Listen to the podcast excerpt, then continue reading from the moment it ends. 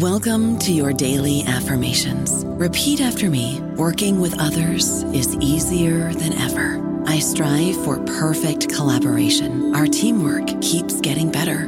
Yeah, affirmations are great, but Monday.com can really get you the teamwork you desire. Work together easily and share files, updates, data, and just about anything you want all in one platform.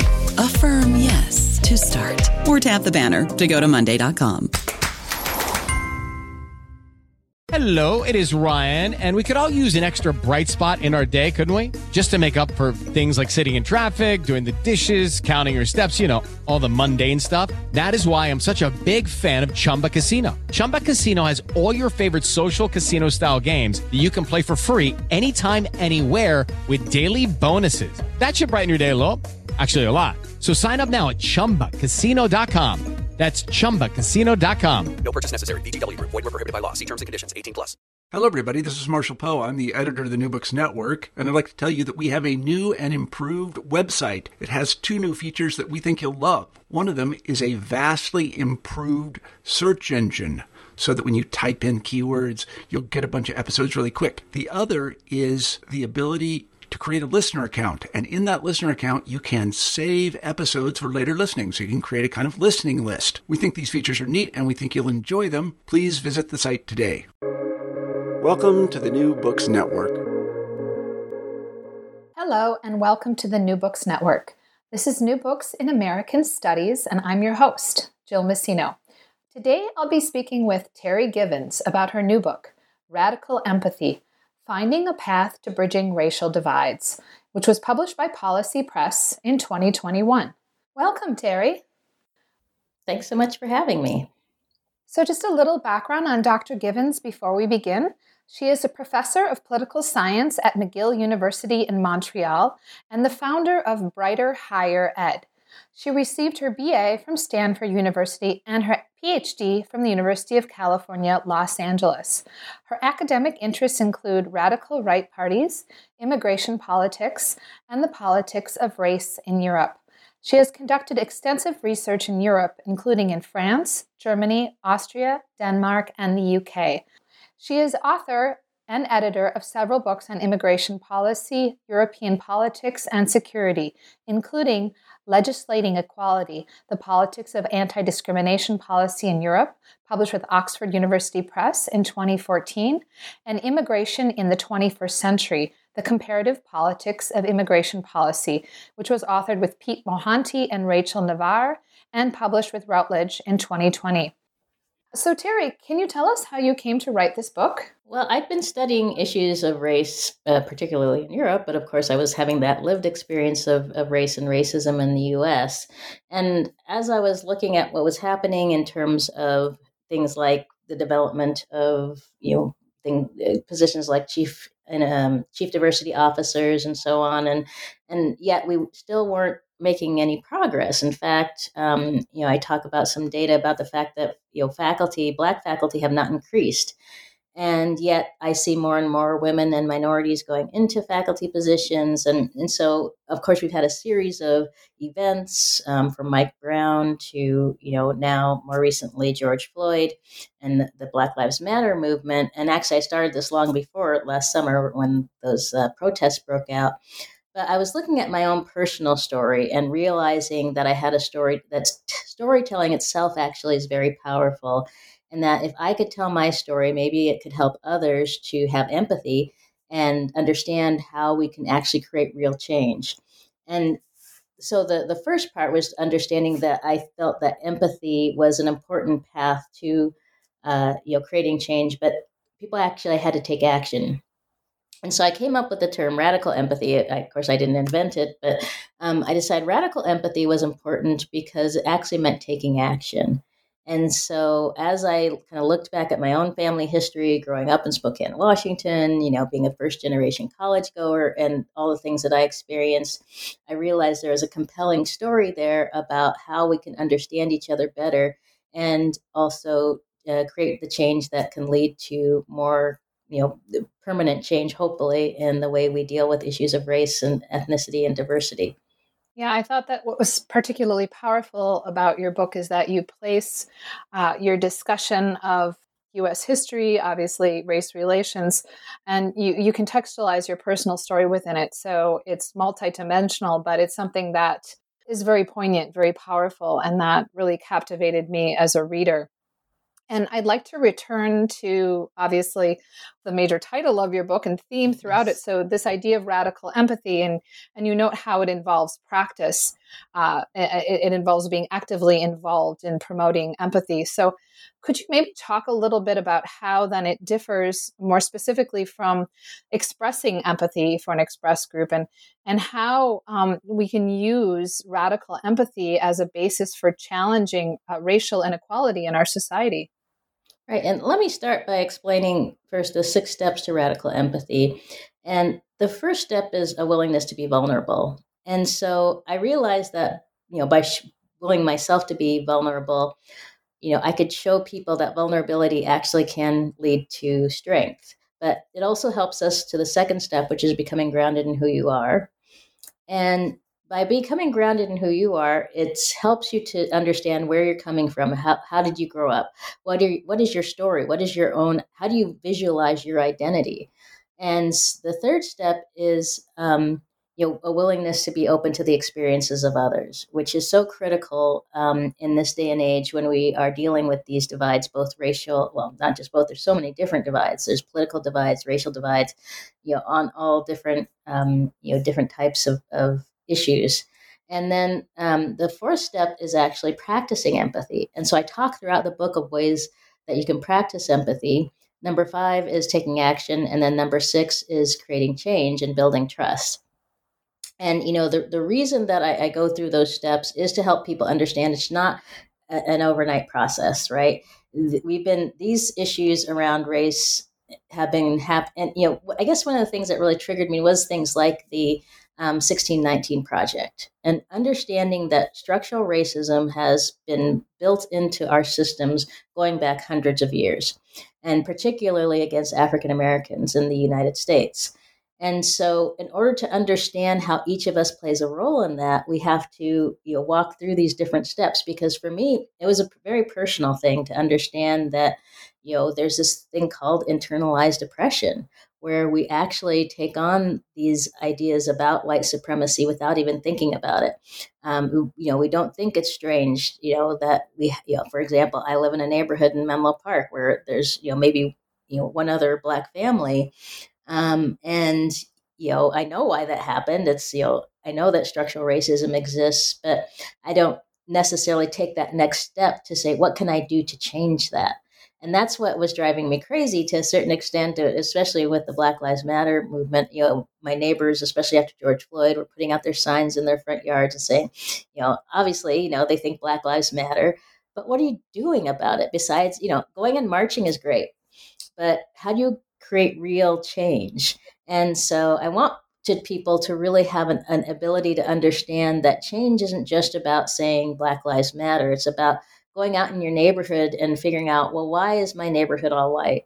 You know, why are the schools across the freeway not as good as the schools over here?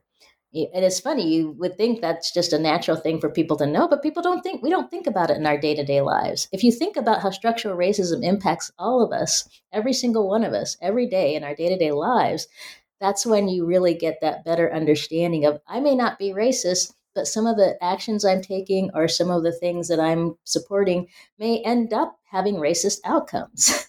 and so if we can understand that, then people can, you know, because I think a lot of times with these diversity trainings and so on, you know, people like, oh, you know, I'm not racist. I don't need this training.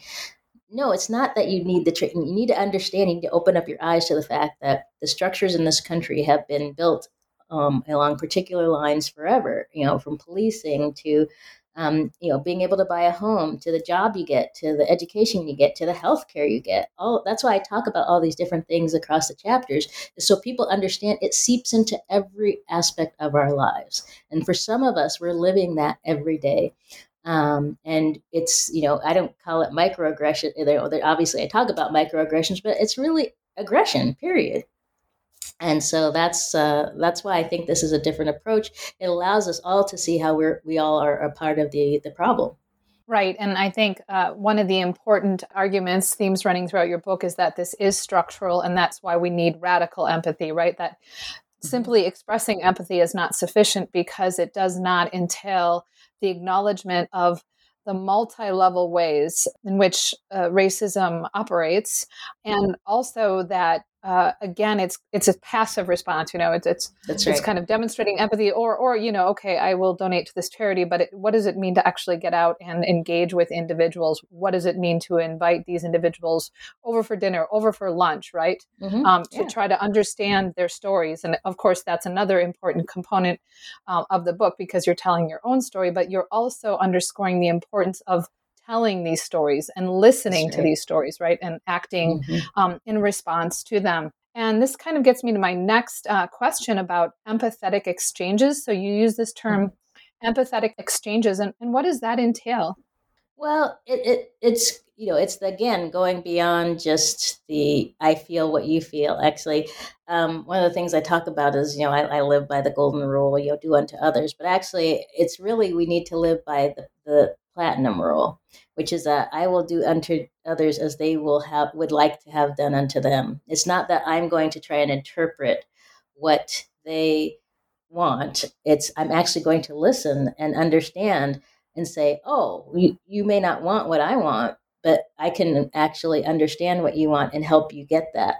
And you know, whether it's you know understanding or you know help that person you know understand that person's situation and help them maybe find a path to getting that that next job or or whatever it may be that helps you know I, I, the other thing I, I want to mention there too is you know mentors versus supporters you know empathetic exchange allows for people to you know develop mentoring relationships but also it's we need to go beyond mentoring and also become supporters. I had people throughout my career who not only said i'm going to help you understand you know what it's like to be in higher ed i'm going to put you up for this next position. You know i'm going to encourage you to apply for this next job.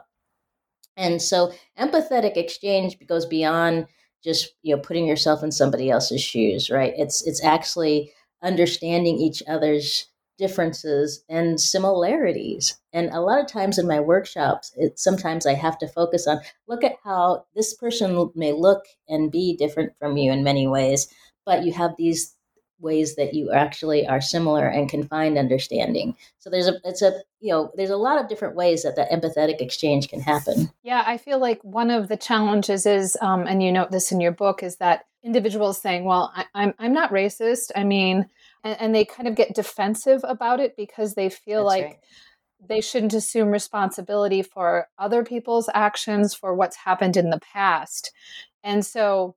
You know, I wonder how then we contend with that as a society. And that these structures are in place, right? A lot of people are like, oh, yeah, especially, and I even I had this mentality when I was growing up. Oh, look how successful I've been. You know, clearly, you know, racism is going away, and we felt like we were on this trajectory where, you know, racism was in the decline, and I think it was a, a you know a very uh, sad day um, in you know November of 2016 when we elected somebody who was clearly racist and um, you know was pursuing an agenda that was not supportive of many you know, women and, and ethnic and racial minorities, and so.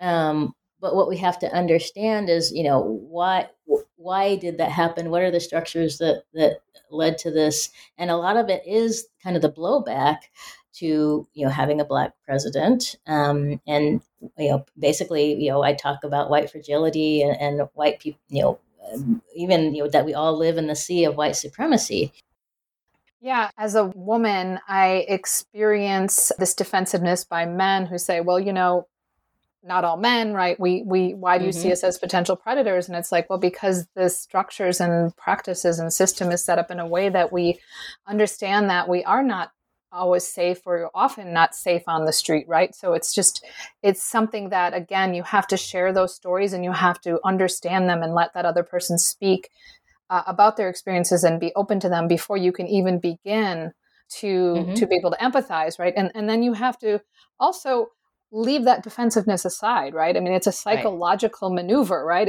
Mm-hmm. It, it, involves, like you said, being vulnerable and challenging often how you, uh, you know, your daily practices, and people are resistant to that. And so, this is another thing I really liked about your book because you know it brings in so much sociology history psychology and this is what's required right we we need to learn our history but we also need to alter our behavior and we need to then delve deep into our psyches that's well. right absolutely yeah. because this is you know very much a psychological thing you know it, it's you know this internalized oppression i mean I had to really sit with that for a long time and understand how not just me personally, but my parents were impacted by it, how it impacted our family, the way we were raised. And, you know, to come back to one of my stories, you know, I talk about the fact that my parents chose for us to grow up in a place called Spokane, Washington, which was, you know, 90 at the time, 99%, well, probably about 95% white. Um, and you know not diverse at all and on top of that we were raised catholic and so you know, we, we were really not in, you know, very integrated into the rest of the Black community in Spokane, the, the community that was there, which, you know, you can imagine. I talk about the isolation of internalized oppression. And so my parents, you know, they didn't want us to hang out with other Black families or other Black kids. And, you know, and you know i had a, a wide range of friends but um, you know it just made me feel uncomfortable at times being in black spaces which you know you wouldn't necessarily expect. But that's why i try to show that i've been just as impacted by these things as as you know a white person and, and or a brown anybody. We've all been impacted by this. Yeah and this actually gets me to my next question. So this um, process of assimilating uh, right? So what does assimilation involve? Uh, what is the impact? What are the costs involved in assimilating? And I know you talked about this uh, somewhat with respect to your upbringing in Spokane, Washington.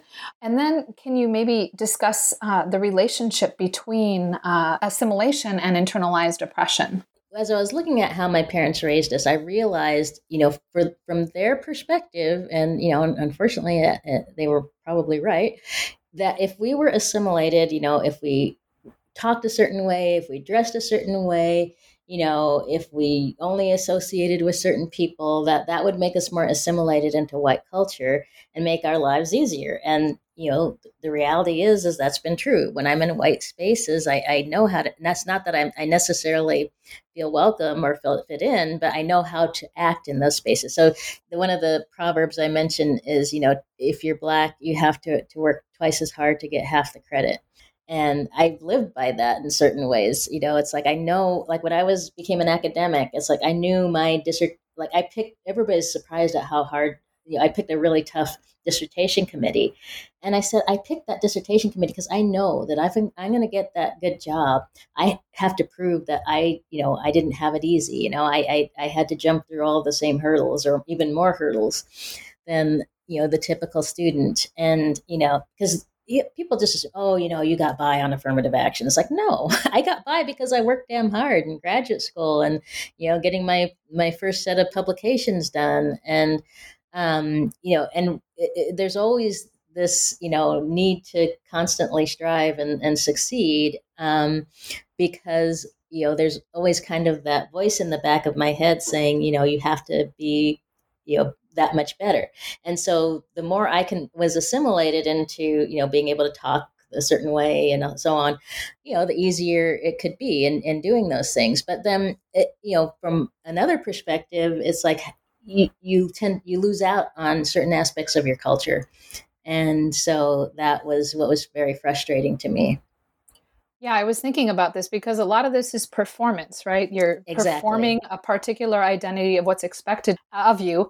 And then the dominant group says, well, look, if you just work hard and you do these things and you act like us, well, then mm-hmm. you'll succeed. But if you deviate, what we define as deviate, right? Uh, mm-hmm. Well, then, you know, because you are not assimilating to the dominant culture, uh, that, the way we've written it, right? Um, well, then, you know, it's, it's your fault. It's your fault. Right. You are to blame for your situation. And so performativity uh, uh, or performing these identities can be the path to success. But as you uh, underscore in your book, it can also be the source of uh, existential crisis because um, and loss, right? Because mm-hmm. you can't really be you, and then often you're kind of stuck in this limbo, right? Where do I belong?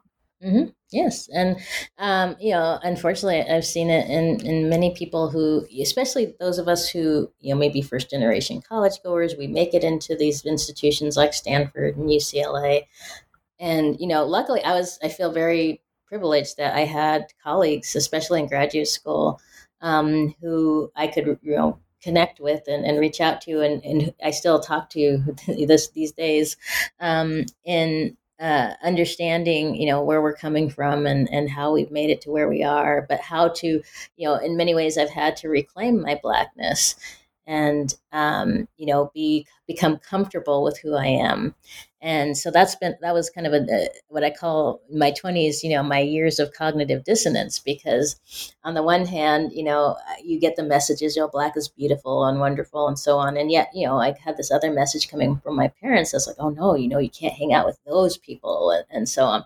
And you know this comes back to this idea that's very topical of respectability politics um, in our field of political science, we talk about this idea of respectability politics being this idea that you know, you, in order to be successful politically or, or, economically, you know, you have to act a certain way, and, and basically, you know, it's that assimilation issue again. Um, and so, you know, kind of some of the the different, and I won't say you know that any way one of the things I want to emphasize is that there's no one particular way to be black, right? But there are certain things that are, are imposed on us um, in order to be successful. Um, and I think hair is one of the um, more interesting components of that. You know, I've, I've been wearing my hair natural most of my life. I've, you know, I've eh, switched it up and so on. But, you know, for a long time, what black women felt like they had to straighten their hair to be accepted especially in academia and you know the business sector and so on so, so that's you know just one example of how this plays out. Yeah, and actually building on that, I was going to ask about intersectionality because you talk obviously the importance of acknowledging that we are uh, a multitude of different identities, right? And so they mm-hmm. affect how we navigate in the world. And so, how does this uh, intersection of race and gender then influence behavioral expectations for Blacks? And you know, maybe talk about your experience as well. Mm-hmm. Yeah, and that's of, course huge. Um, you know, this whole issue of intersectionality, and, and of course, um, it's another thing that Kimberlé Crenshaw is, is, known for bringing to the fore, along with critical race theory. But um, you know, this idea of intersectionality makes it clear that you don't. I mean, for one, from my perspective, initially, is that it's it allows me to be more than one thing. Right? I can be black. I can be a woman. I can be a French speaker, you know, which is very interesting, of course, coming to a place like Montreal where language is such a huge issue. So, you know, even just the fact that I, I speak French can be something that defines me in a particular way in a particular space. And so, this idea of intersectionality is really important to understanding how things affect us as a, a complete human being, right? Because we each have different aspects of ourselves that are, are it's the way that society responds to those different aspects of ourselves that become cumulative and then impact us in you know ways that we, we may not realize. And so that's something that I, I again had to sit with for a long time is this idea of you know being black being a woman you know I, I'm, I'm no longer practice Catholicism, but you know I have that that you know, I feel like when you're raised Catholic, it has a certain imprint on you. Um, you know, growing up in the Pacific Northwest, uh, you know, people assume when you're black, oh, you grew up in the South or in the inner city or you're urban. It's it's really interesting because you know a lot of times in academia when we want to avoid saying black or brown, we, we use the term urban um, as a way to talk about it, which is kind of interesting in and of itself. But um, you know, it, it we have to be willing to be open to a whole range of identities and not pigeonhole people oh you're a woman so xyz or you're black and xyz i'm a, you know i'm a black woman. I have you know all kinds of experiences in my life you know and it comes back to you know where i talk in the book about people always asking me why i study europe. And you know that's a part of my identity is learning french learning german you know and being able to do that kind of work. Yeah i, I just find um, your life trajectory really interesting and i was going to actually have you talk a little bit about how on that trajectory so you know, becoming a political scientist and then being the founder uh, of an educational initiative for the promotion of women in leadership positions. How did your path to empathy kind of unfold? How, can you talk a little bit about how you developed self empathy and then why this matters uh, or mattered uh, subsequently for your career trajectory, personal trajectory? Great. Well, I have to go back to one of my favorite stories, which is uh, I'm a big Star Trek fan.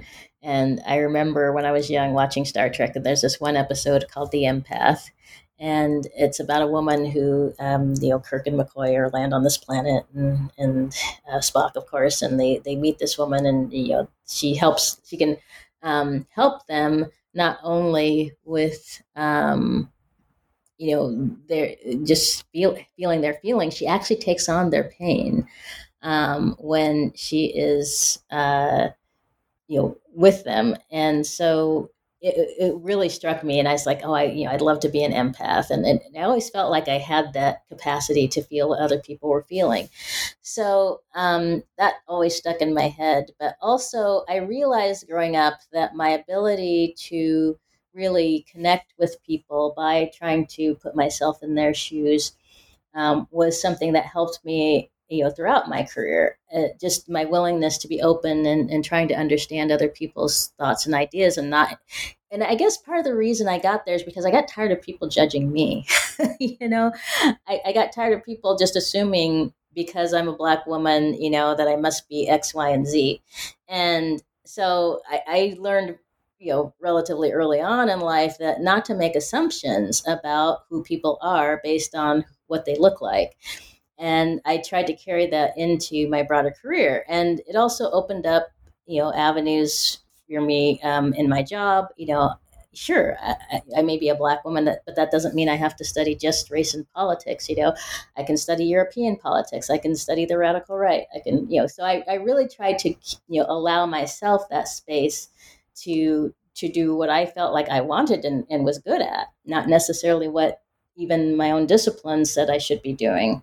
Um, and so that was a big part of it as well is just you know letting people be who they are and not trying to impose my ideas or others ideas of who they should be and so that you know as i mentioned you know my 20s were my years of cognitive dissonance because i, I felt like i had this tape running in my head of you know, well, you should be this and you should do that. And I, I finally got to my late 20s, and it was around the time I started dating my husband. You know, I realized, damn it, I just have to be who I am. I got to stop trying to fit other people's ideas of who I should be. So that was a huge part of it. And then as I got you know older and you know watched my own sons kind of grappling with their mixed race heritage and so on, I realized you know there, there's all these different ways that we have to struggle with our identity, and and I wanted to also let them know that you know I, they they weren't alone in their struggle, and that um, you know I understood what they were going through as well. So so you know there's a lot of different things that happened throughout my life that I could go into in a lot more detail. But the basic gist of it is that I really tried to you know tap into that empathy and try to be more understanding of people. And I think that's really helped me career wise in terms of people being willing to talk because I, I would listen and also um, being more empathetic with myself when I started to really be down on myself for, you know, or, or even angry with my parents for the way we were raised and, and so on. So yeah, that's that's a big part of it. Yeah, your discussion of multiple identities reminded me of uh, the author Chimamanda Ngozi Adichie, who talks about the singular story and the cost of essentializing individuals and defining them according to one or two characteristics, and also the burden uh, that is placed upon them, because of course, then they are expected to be essentially spokespeople, right, for their racial group, for their ethnic group, for their gender, and so on and so on. And in your book, you talk about how these individuals are supposed to be kind of cultural mediators. So maybe you can talk a bit about the emotional labor involved in being a cultural mediator and this expectation that you are a representative for your ethnic or racial group. Yes, absolutely. I hear this story all the time. You know, you might be the only black student sitting in a room and the issue of slavery comes up and everybody's head turns to you as if you're going to be the one who can explain it. And you know th- this happens all the time. And i remember my sister uh, my older sister who worked, worked at ibm for many years you know talked about how you know she was in a room where you know the the um, executive was you know praising everybody and he praised everybody in the room except her and she was the only black woman in the room. And you know she ran out of the room after because it was just like you know so insulting. And those are you know and uh, that's why I, I hesitate to call those things microaggressions because they're, they're actually aggressions.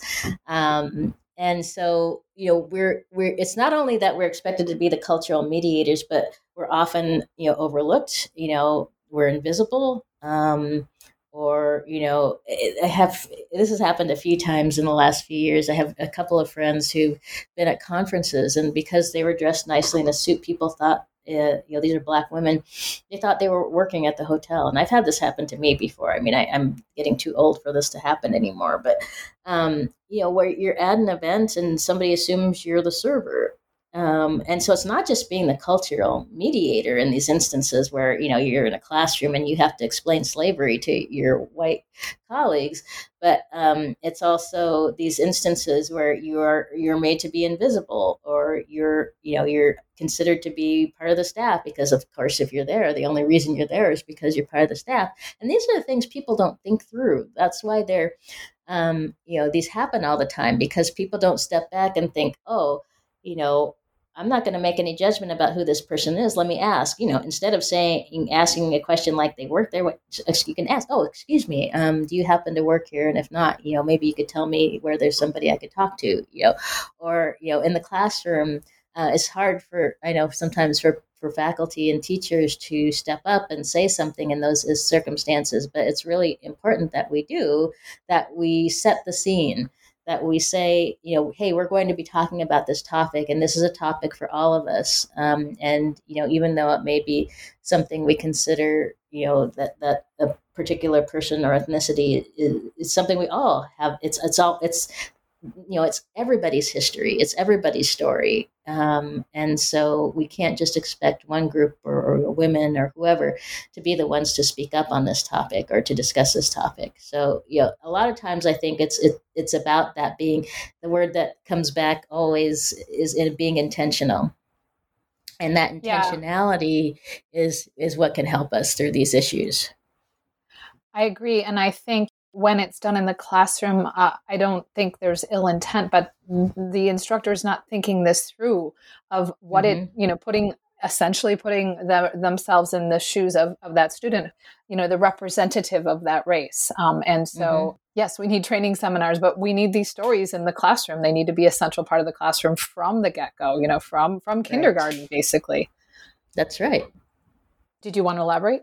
Or I was just going to say that you know that's why this whole attack on critical race theory is so problematic. Yeah, I call it hypocritical race theory because it's basically you know it's not they're not talking about seriously about what we call critical race theory. They're talking about just the idea of talking about race and you know people feeling uncomfortable because we're talking about slavery and you know white people were the perpetrators of slavery in the US and and so on. And you know it's it, it it's crazy that we would think that not that we would divide our history in such a way that only kind of the white version of history is appropriate in the classroom and to say that our you know the broader understanding of history which includes indigenous people and black people and asian people you know we had the whole Japanese internment and Chinese exclusion. I mean, all of these things are a huge part of our history. Yeah, I mean, as I tell my students, if it's not messy, if, if the history you're studying is not messy, and if it doesn't at times make you feel uncomfortable, then you're probably missing important parts of it.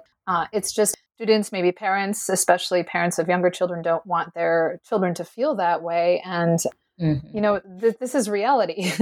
I mean, well, the funny thing is, yeah, it's okay if my black child, you know, feels uncomfortable, but God forbid, you know, your white child doesn't feel, you know, why shouldn't they have the same discomfort that, that my child is experiencing, having to hear these stories about slavery and and so on? So, I mean, it, we, it's uncomfortable for all of us, but if we don't face up to it, we can't learn from it.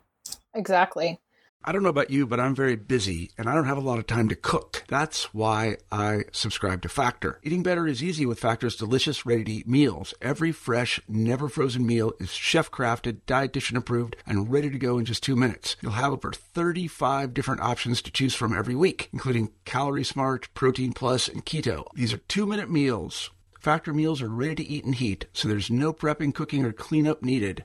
They're flexible for your schedule. Get as much or as little as you need by choosing your meals every week. Factor is the perfect solution if you're looking for fast, premium options with no cooking required. Sign up and save. We've done the math, and this is important. Factor is less expensive than takeout, and every meal is dietitian approved to be nutritious and delicious. Head to factormeals.com slash NBN50 and use code NBN50 to get 50% off. That's code NBN50 at factormeals.com slash NBN50 to get 50% off.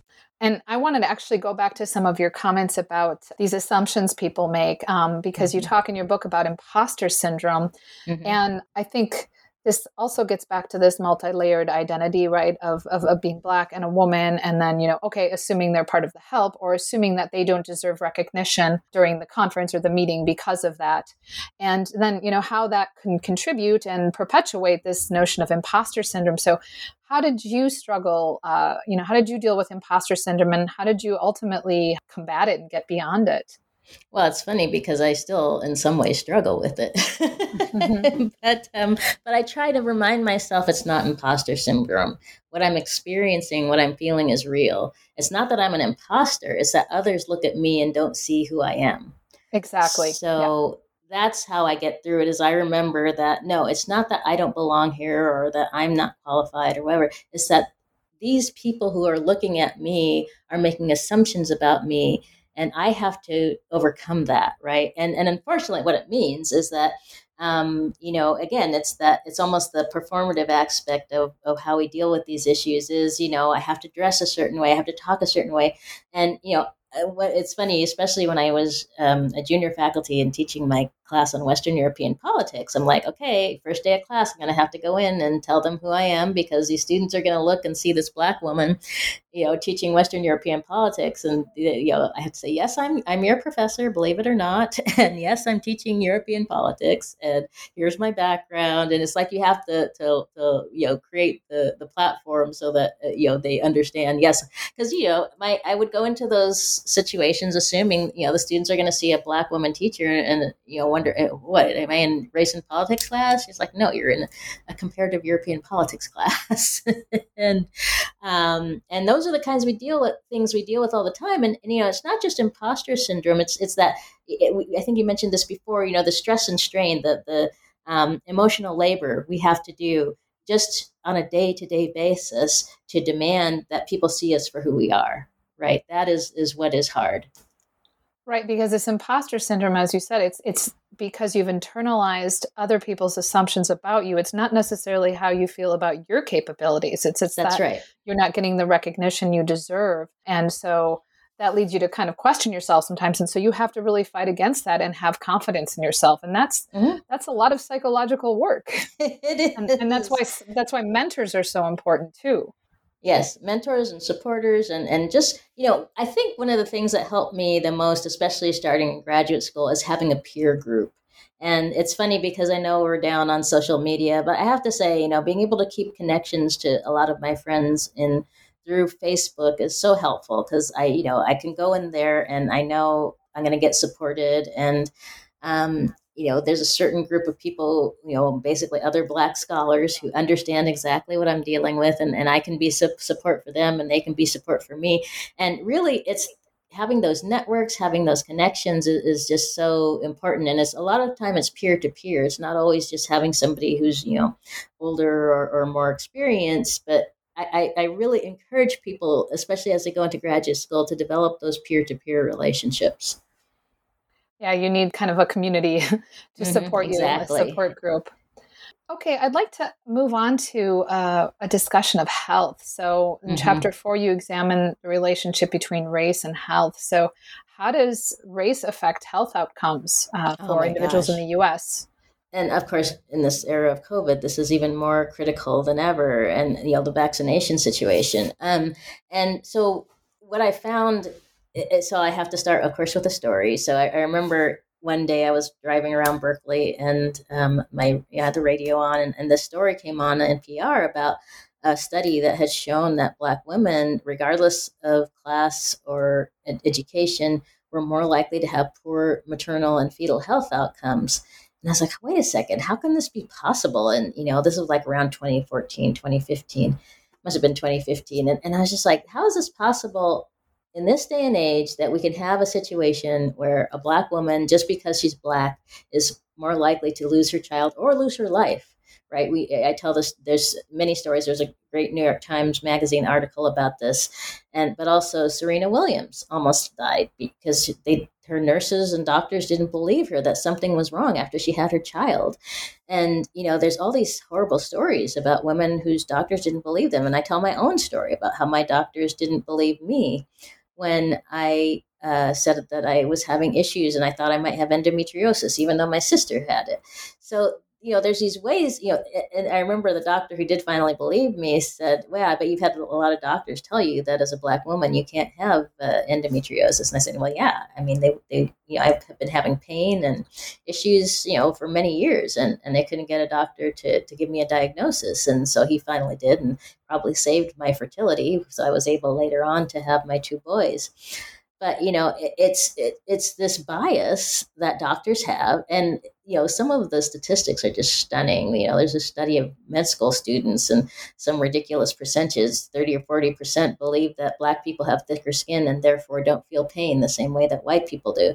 I mean and then you know of course the story that opens the book is my father um, passing away from a heart attack. And that's kind of what spurred me on to um, start looking into these issues because you know it's like my father who was you know doing well in his retirement and and you know the fact that just being a black male put him at higher risk for heart disease and, and a heart attack was just shocking and stunning to me at the time. Yeah, I've read a lot about this as well, and certainly the maternal mortality rate, just the pre and postnatal health that Black mm-hmm. women experience. I'm wondering how radical empathy can help serve to improve health outcomes for Blacks, given that we have a healthcare system that discriminates, in which you have especially people who are reliant on uh, Medicaid. How can radical empathy serve to kind of reduce these inequalities in, in healthcare? Well, on the side of the physicians, they need to understand that they, you know, and this is starting to happen. Medical schools are starting to pay attention to this and and actually, you know, to help you know, these, um, you know, medical students understand that they, they that these biases exist. So I, I, I, cite a lot of the research that talks about this, and so the medical profession itself is starting to address this these issues, um, and having uh, it be a part of graduate or medical school rather. Um, but also for for pe- black people and others we need to understand that we have to demand um, you know i mean it's i was talking to somebody the other day about you know how i um, when my brother-in-law had kidney cancer, you know, we would go, we would make sure that somebody went with him to his appointments because, first of all, a cancer diagnosis, I mean, it's really hard for you to focus when you're at the doctor's office. But secondly, to make sure that there was somebody there who was an advocate for him and was asking the questions and making sure he was getting the right medications and so on. And so, you know, as a family, we've kind of come to recognize, okay, you know, sometimes we have to help each other out.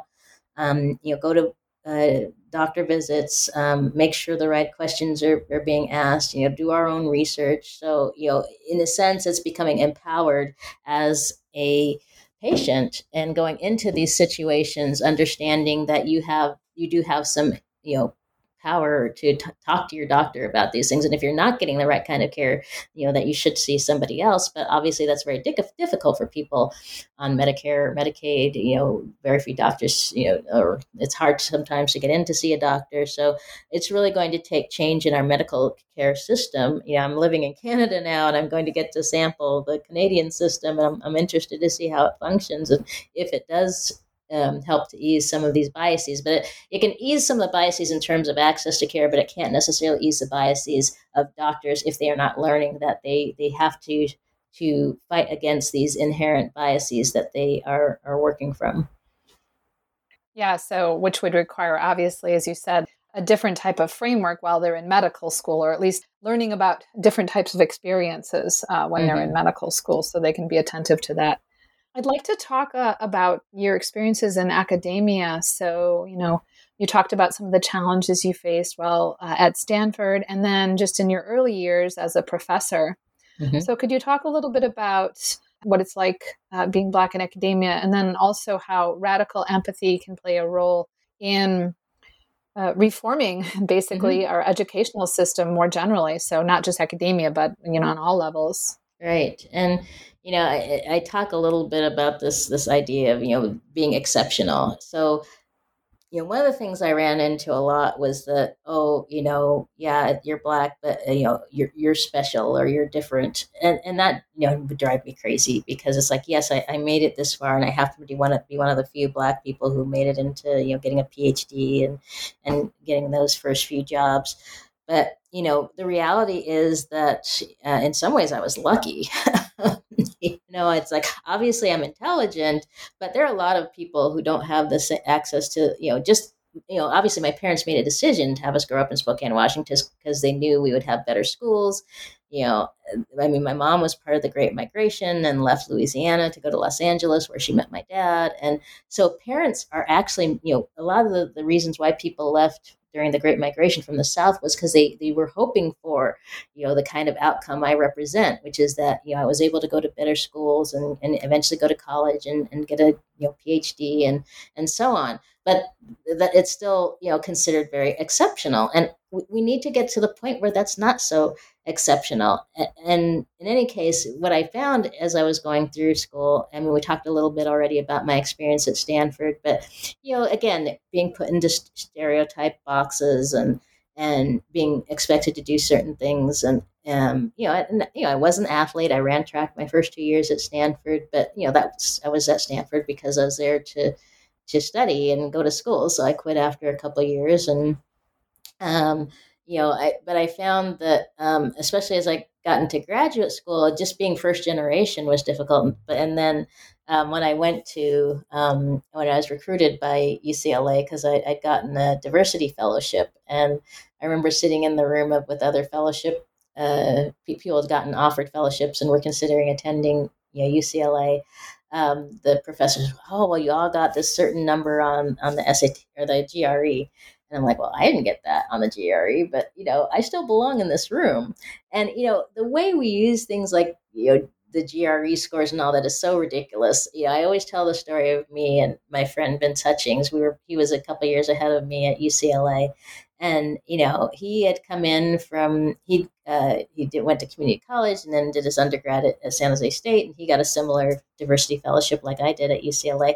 He's now one of the top. Um, you know, uh, political scientist in the United States. You know, he's at University of Michigan. He's worked on the national election study. You know, he's anyway. So you know, off the charts, great.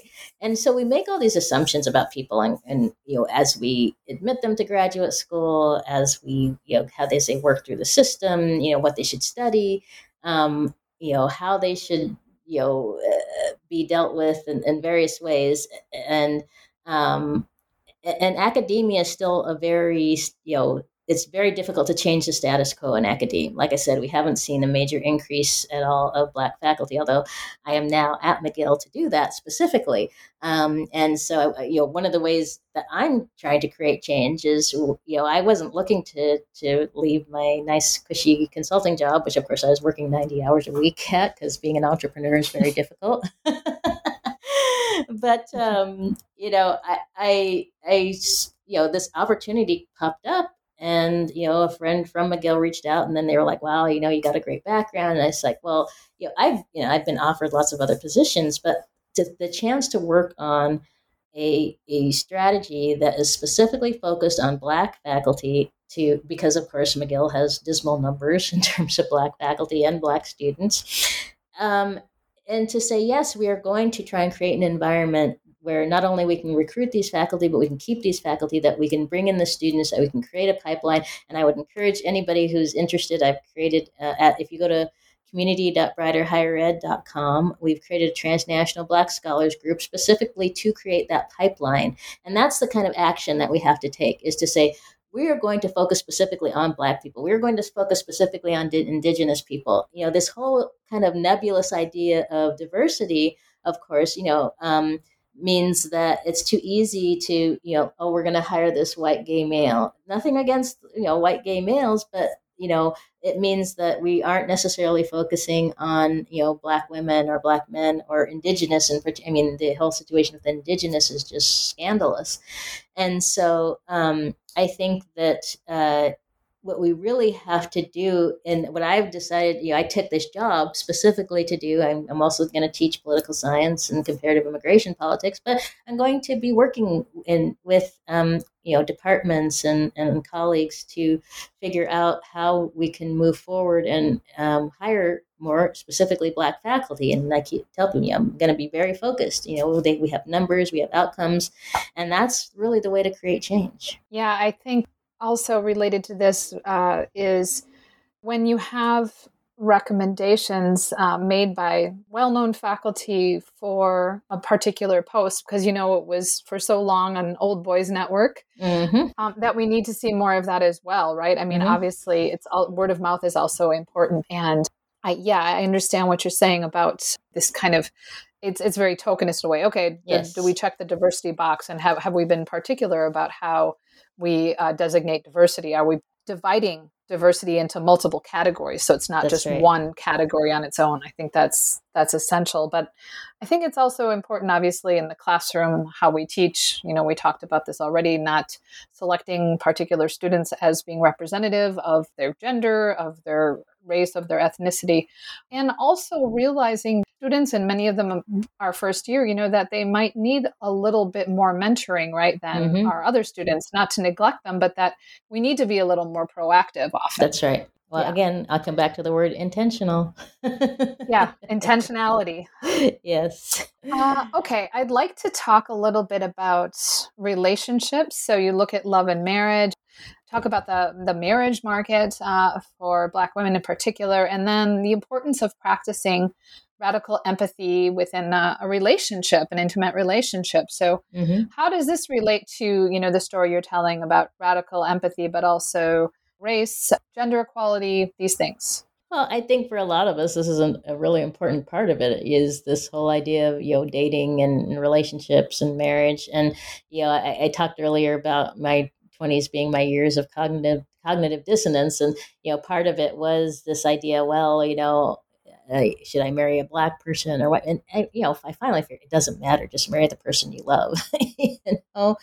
And so, uh, you know, I, I share I share a bunch of the data on interracial marriage and and how that plays out and and so on. And you know that that has become something important. And I, I it, what's interesting is is I, I talk to a lot of younger women about this and because a lot of times they feel you know like it's such a hard topic to talk about and it's one of the reasons i included it in my book is this idea that we we don't talk about it enough. And it's you know can be very discouraging for young women that they don't have those connections necessarily. And, and how do they, they don't understand how to get those connections. And a lot of it is just you know, I, I, always say that you know you want to be with somebody who makes you feel like you're a better person in the end. And so it doesn't matter if they're white or black or brown or whatever, you know, it's finding somebody who's compa- compatible. And so if we can get past these racial divides and, you know, just learn to love each other when you get right down to it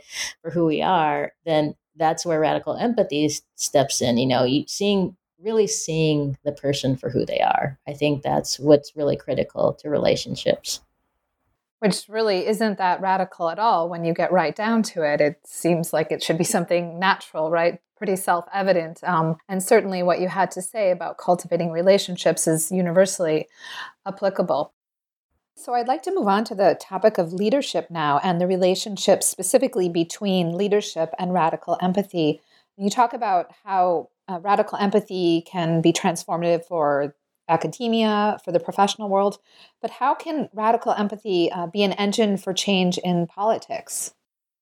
Well, what's critical is that we understand that we are living in this world of structural racism. And so we can't just put patches over things and expect to create change. We really have to understand that it's the underlying systems that are problematic. So when it comes to things like banking, you know, we can't just say, oh, we're going to give a certain number of loans to, to Black people. That's not going to change the underlying problems. We have to look at it as a system.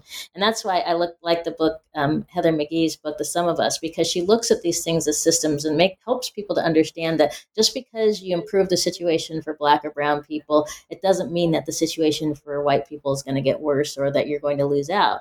Um, actually, you know, economic. She's an econo- economist, and you know, economically, we know that if you you know improve the life and, and life situation of one group, it helps another. It can help the other group, and that's particularly true in this situation. And so, um, I, I think it's it's really important to understand that we have to say, okay, it's not just banking; it's real estate, it's um, you know, access to capital. It's it's all these different things. You know, I know as an entrepreneur, access to capital is really really difficult. So we have to be again intentional.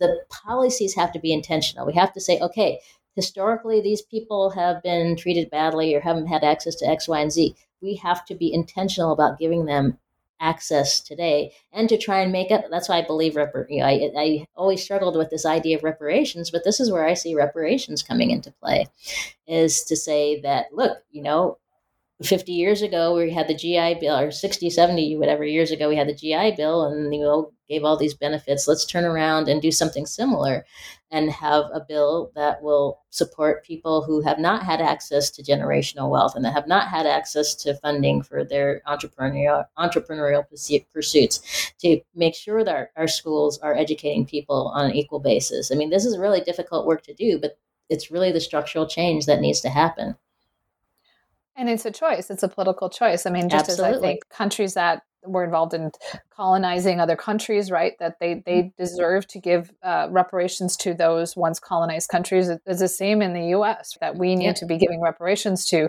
you know, Native Americans, Black communities, right, et cetera, et cetera. Mm-hmm. And it can, it can be really this important engine for change, right? Mm-hmm. But also acknowledging the racism and the discrimination and the oppression that is that was central to to that history, uh, right. and that continues to be. So in chapter six, you talk about leaders you admire. Uh, maybe you could tell, tell us a little bit about some of the leaders uh, you admire.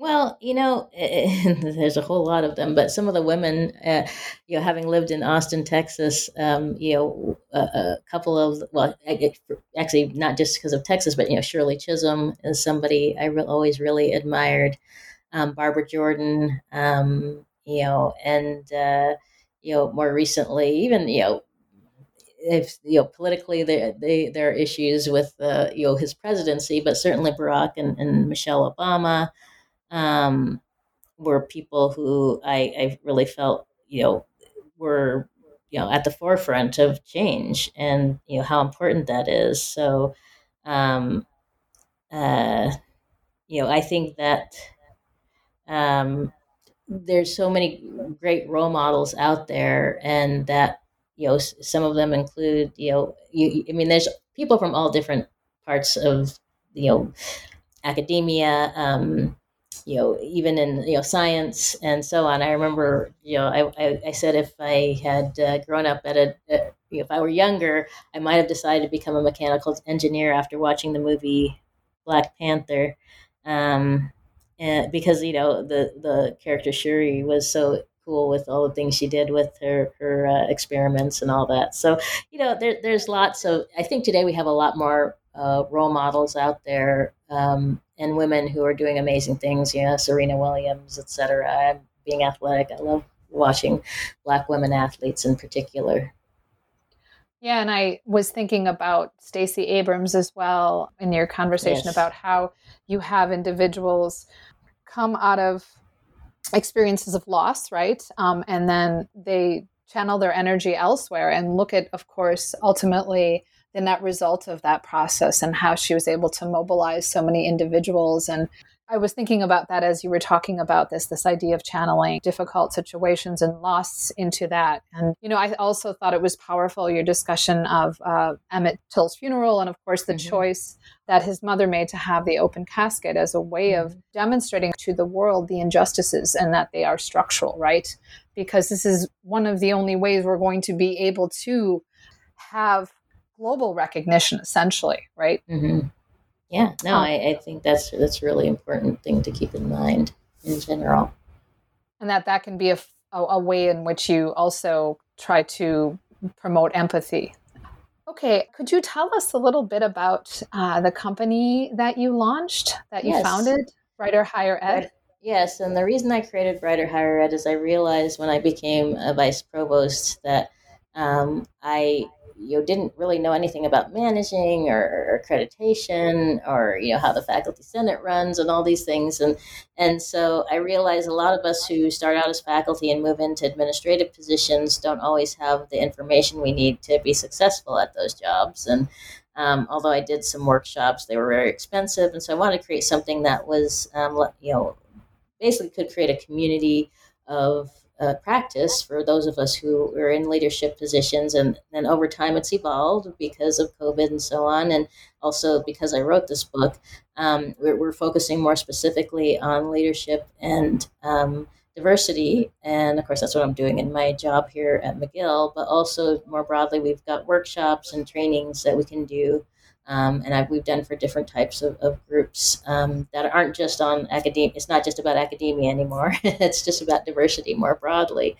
And so we have developed courses and so on. And, and actually, um, you know, as this grows and builds, we're looking at ways to um, train people so that they can become better facilitators, or um, if they're working in EDI, that they have better grounding um, through the radical empathy approach. And so, um, you know, I think that there needs to be a lot of work done in this arena. Everybody I talk to says, "Oh yeah, we need more training for faculty on a variety of fronts." So I'm hoping that that work actually will continue. Um, I'm not CEO of the company anymore, but the the work is continuing, and that I can, as somebody who's kind of basically been brought in house at McGill to do this work, that we can continue not only to do the diversity side of things, but also help um, faculty leaders be more successful and helping them understand the different aspects of their jobs. So this is an approach you can apply obviously to the professional world as well outside of academia. Absolutely, most yeah. definitely. So I'd like to return to this uh, issue of uh, reparations or restorative justice. So mm-hmm. you talk in chapter uh, eight about how both Germany and South Africa can serve as models uh, for restorative justice in the U.S. So can you elaborate on that? Yeah, it was really interesting when I was studying Germany to learn more about the history of, you know, after the Holocaust. And I talked to a lot of young Germans in particular back in the 90s and, and early 2000s about their experiences of, you know, learning about the Holocaust and so on, and realized that this idea of, you know, restorative justice played a big role in Germany's, you know, recovery after World War II and, you know, the way they have eh, these book, uh, these, um, uh, Stolperstein uh, that you uh, acknowledge that a particular person lived in a home, and the idea is that you would trip over it um, so that you would notice that this was the home of somebody who was lost in the Holocaust. Um, but then also you have South Africa, which I was able to visit in uh, 2016, um, that had gone through this truth and reconciliation process. And so I thought it was really interesting. And there's a book, and I'm going to forget the name of the author right now, but um, about learning from the Germans um, and that, you know, kind of contrasting how South Africa has dealt with its history of, um, you know, basically uh, both have dealt with certain aspects of gen- genocide, um, you know, racism and so on. And um, that here in the U.S., I think part of the issue and why we're seeing this backlash right now is that we haven't dealt with our history um, and that we haven't, you know, it's it seems like we've come to this point, you know, especially in the last year of, um, you know, a reckoning, and yet it, it's almost it's it's like a wave. It's like you know we had this big wave and there was kind of a reckoning, and now it's petering off. And you know that's why so many of us are trying to grab onto this moment while we can.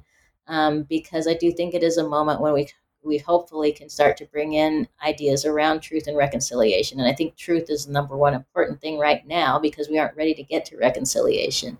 We, we need the truth to come out. We need to people to understand. And, you know, like last summer, so many people were buying books and trying to read up on it and trying to understand. And, and I do think we're seeing some backsliding on that now. And so it's going to be really critical that we stay on top of this and make sure people are learning and that we don't let these critical race theory bills and legislation stop our children from learning the truth about our history.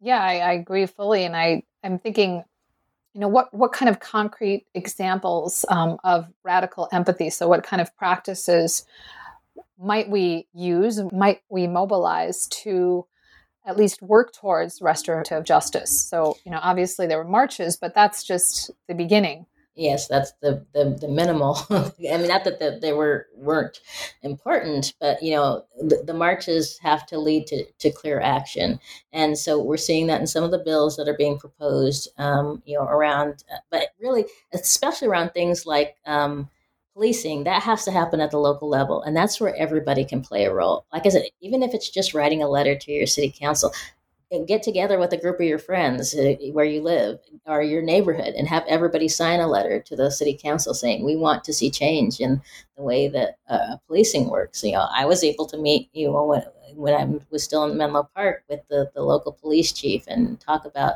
different ways they could move forward. So i mean everybody can do different things. Not everybody's going to go out and you know speak at a city council meeting or, or, or you know send a letter to their congressperson but you know there's everything from you know working on legislation you know you can work with lobbying organizations and 501c4s that are, are advocating for positions that you agree with and think can create change. Um, sending money to organizations that are, are doing the work you know encouraging your own companies um, to take on this work in a meaningful way and not just come out with the statements. I mean, there's so many things that you can do. Um, and actually, each chapter of the book ends with a series of action, potential actions. And there's also, for those who are interested, free reading guide um, that's available at the uh, Policy Press website for my book that talks about, you know, that just kind of lays out the different actions you can take very clearly in a short form. Wonderful. I hope readers will take a look. I'm also, of course, thinking of the efforts to uh, remove Confederate statues and other similar monuments, and mm-hmm. some of that's been effective, right? So mm-hmm. um, we see students and others uh, rallying around this, which is promising. It's it's hopeful. I was wondering if you could just give us a, an example or two of some of the readings that you list in your book. So at the end of your book, you have a list of suggested readings that people can read in helping them work towards uh, radical empathy. So maybe you can just highlight a few of them. Sure. Of course, a lot of people have heard of Ibram uh, Kendi's uh, book, uh, Stamped from the Beginning, which I think is a really great historical perspective. There's a 1619 project, um, and the readings that, that were in the New York Times Magazine. There's White Fragility. There is um, uh, there are more recent books that have been coming out, like Heather McGhee's The Sum of Us. Um, he, there's the, uh, and I'm going to forget the name of the author, but Learning from the Germans. And all these books are, are listed um, uh, on the uh, reading guide as well as at the end of the book. Um, but I, have really found um, there's some really great work being done right now around these topics. Um, and I'm, you know, finding new books every day that uh, are really helpful. One of the ones I really love is called Homegoing by Yaa Gyasi. And that one really helped me understand, for example, the connections between Africa and, and Af- being African and African American for those who want to deep delve into their, their those deeper histories. Well, thank you for the excellent suggestions. And I'll also remind our readers that you provide reading lists at the end of every chapter. So um, I think this is an essential book uh, for everyone, for the classroom, for a general reader. And uh, I hope everyone does read it. And now that we're at the end of the interview, uh, I was hoping you could tell us a little bit about your forthcoming book. Yes, so that one is on the roots of racism and really look at the looking at the transatlantic connections around race, going back to the 1400s and how racism developed and, and the, the slave trade was developed by Europeans, um, and really the, the interactions and connections that have developed over time between the US and Europe around these ideas of racism. So, really, and also bringing it into the discipline of political science um, to understand how racism has played a role throughout the history of the discipline itself. And that's why, you know, it's so hard to find uh, African Americans outside of, you know, studying race and politics in our, our discipline of political science. So it's really designed to address issues in the discipline, but more broadly help people understand how Europe and the US are intertwined in these issues of race. Well, it sounds really interesting and an important and indeed essential reading for first year political science students. Yes, indeed. okay, well, thank you so much for taking the time to speak with us today. And um, I, I, highly recommend your book, and I wish you uh, the best of luck on your new projects. Thank you so much. It's been fun to talk to you today.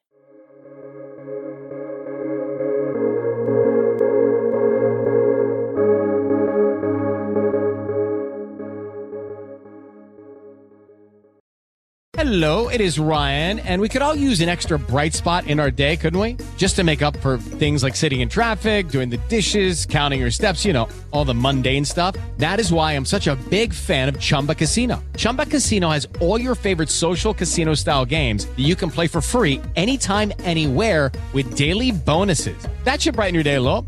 Actually, a lot. So sign up now at chumbacasino.com. That's ChumbaCasino.com. No purchase necessary. VGW. Void were prohibited by law. See terms and conditions. 18 plus.